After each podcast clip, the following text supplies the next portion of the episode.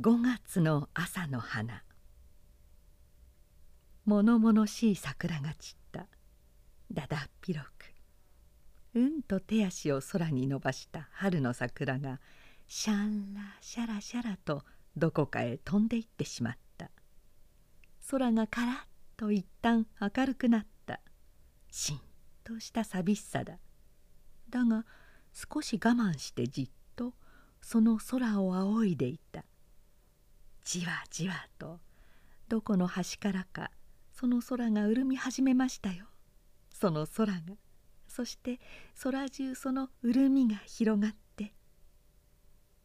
その時日本の5月の朝の中空には「てんてんてんてんてんてんてんてん」細長いかっちりした薄紫の鈴霧の花です。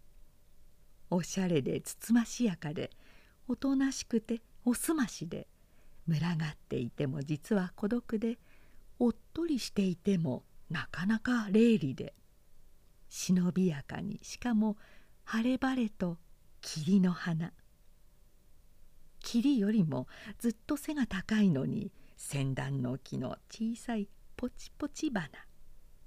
だが咲くだけ咲いてしまえば実に思い切りよく欧風にさらさらと風に任せて銀車のように私たちの歩道にその純白の噴火をいっぱいに敷き詰めてくれる。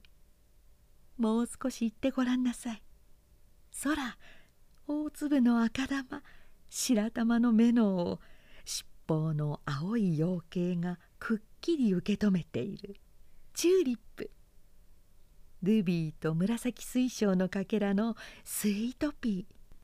クジャクのいろはのもんどころばかり抜いて並べた。パンジー。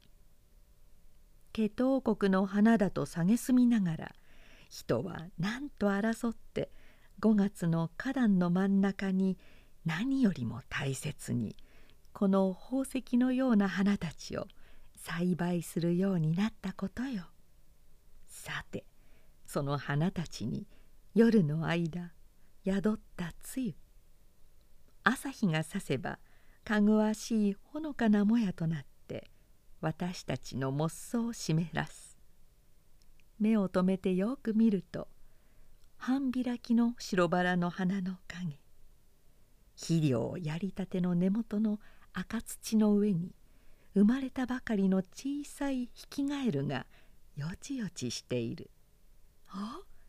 八百屋が大きな玉菜とオレンジを運んできた手元の方へ知らせてやろう。